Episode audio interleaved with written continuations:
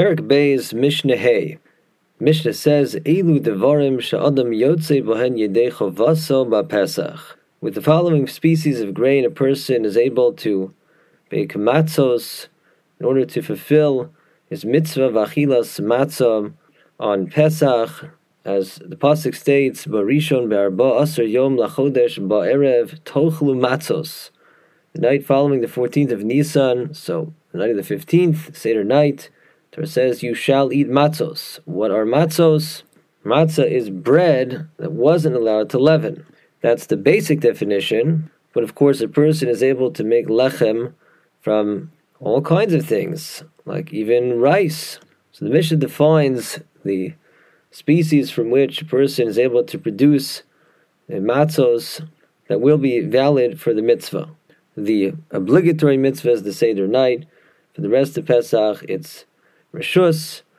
If a person eats bread, it's got to be matzah, and he, so he fulfills the mitzvah, he does eat the matzah, but the time when there's a specific obligation to eat it is the Seder night.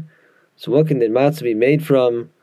The Mishnah says, Bachitim, it can be made from wheat, Basaorim, barley, Bakusmin, spelt, Vashifon, rye, Vishibolis, shual. And oats, for the pasuk juxtaposes the prohibition we may not eat chametz on Pesach with the mitzvah to eat matzos on Pesach. From this juxtaposition, we derive that the definition of matzah is a bread that's not allowed to leaven that could be leavened. It could turn to chametz if you leave it long enough, you let it rise long enough. Only the aforementioned species are able to become chametz. Rice, for example, can never become chametz. Therefore, unleavened rice bread is not matzah. It cannot be used to fulfill the mitzvah. The Mishnah now discusses the point that a person is only able to fulfill its mitzvah of achilas matzah with matzah that does not carry a ritual prohibition. If the matzah is ritually forbidden for consumption, one cannot possibly fulfill his mitzvah with such matzah. Notwithstanding this halacha, the Mishnah states, "V'yotzim b'demai." We may fulfill our mitzvah of achilas matzah in the Seder night even with matzah that's demai.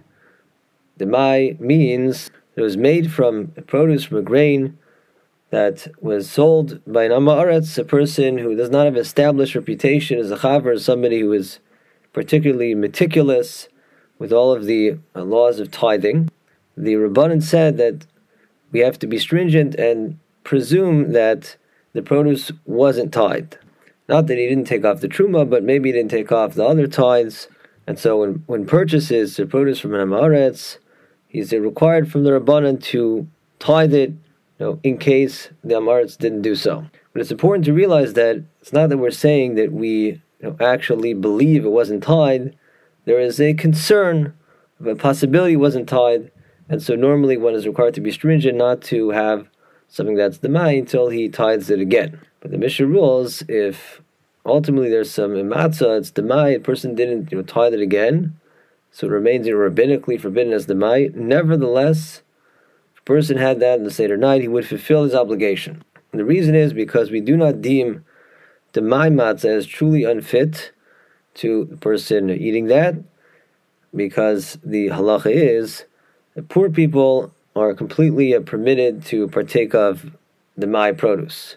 The Rabbanan didn't impose their stringency on people who are of meager means.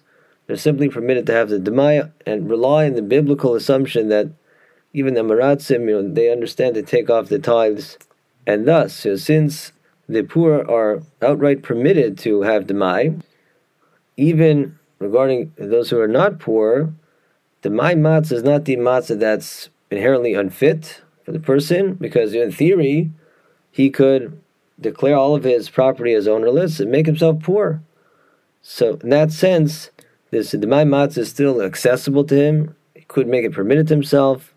So the Rabbanan said it's fit enough for the person to still fulfill his obligation on Pesach and the Seder night to have matzah.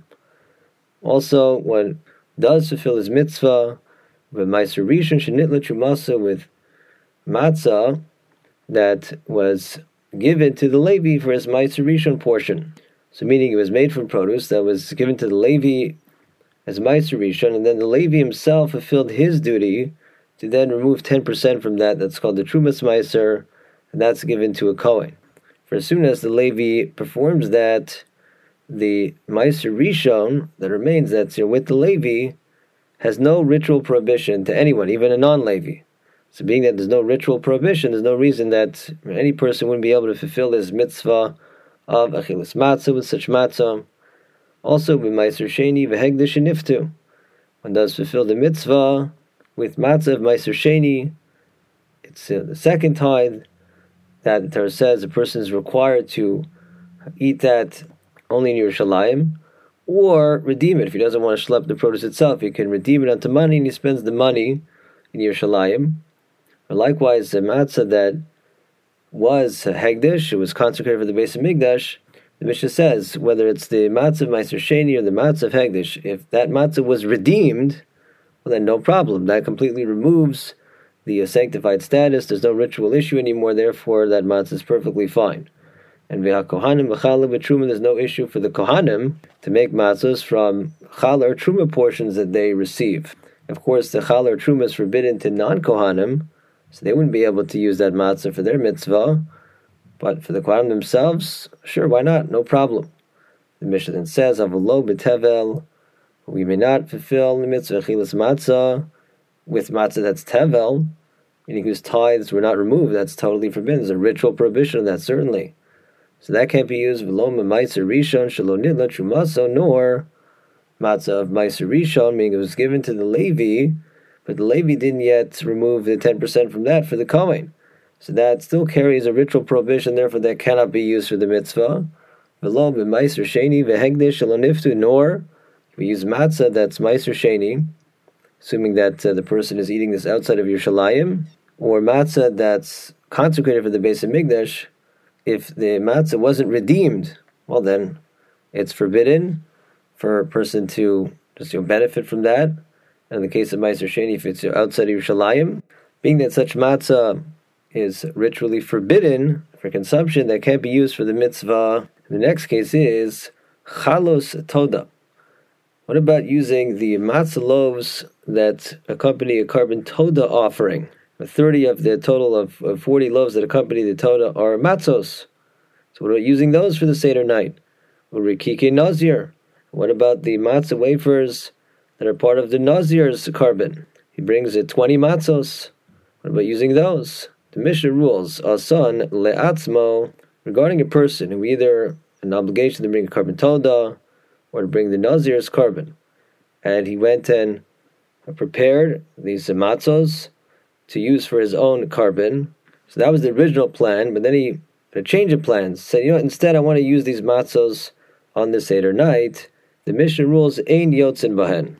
Can't use those to fulfill his mitzvah achilas matzah on the Seder night. Now, this ruling is less obvious because certainly the matzos for the korban or for the nazir are a perfectly valid matzos in the sense that they're not chametz, physically it's going to be unleavened lechem, so it's not obvious what the problem here is. The Mishnah teaches that no, you can't use these for the Seder night, and that is because there is another key component to matzos in order for them to be valid for the mitzvah, and that is the pasuk says shmartim matzos, and from that pasuk Chazal derive that when the matzos are produced, they must be guarded from chametz for the sake of producing the matzahs of the mitzvah, meaning the mitzvah of Achilas Matzah and Pesach. During the guarding process, the production of the matzos, the person has to you know, mentally connect what he is doing for the outcome of having matzos for the Seder night for Pesach. That didn't happen here, therefore, such matzos may not be used.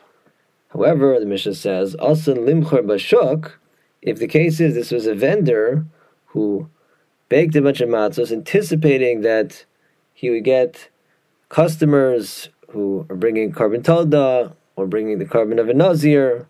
So he had such customers in mind. In the end, he wasn't bought out. He had some stuff left over, some matzos. The Mishnah rules Yotzim Ben, he may use those leftover matzos for the mitzvah, and the reason is because we assume when he originally baked the matzos, he intended that, okay, if I'm bought out, then great, but if I'm not cleaned out, I plan on using the rest of the matzos for the Seder night. So that means that he made the matzos with that intention, at least for the possibility that he would use it Seder night. So that's good enough. That fulfills the Shmartimus and matzos. They are produced with the right intent, and therefore, you know, since of course, you know, physically speaking, it's matzah, it's nachametz, it's bread that wasn't allowed to come lidei chimutz, it's perfectly kosher for the mitzvah.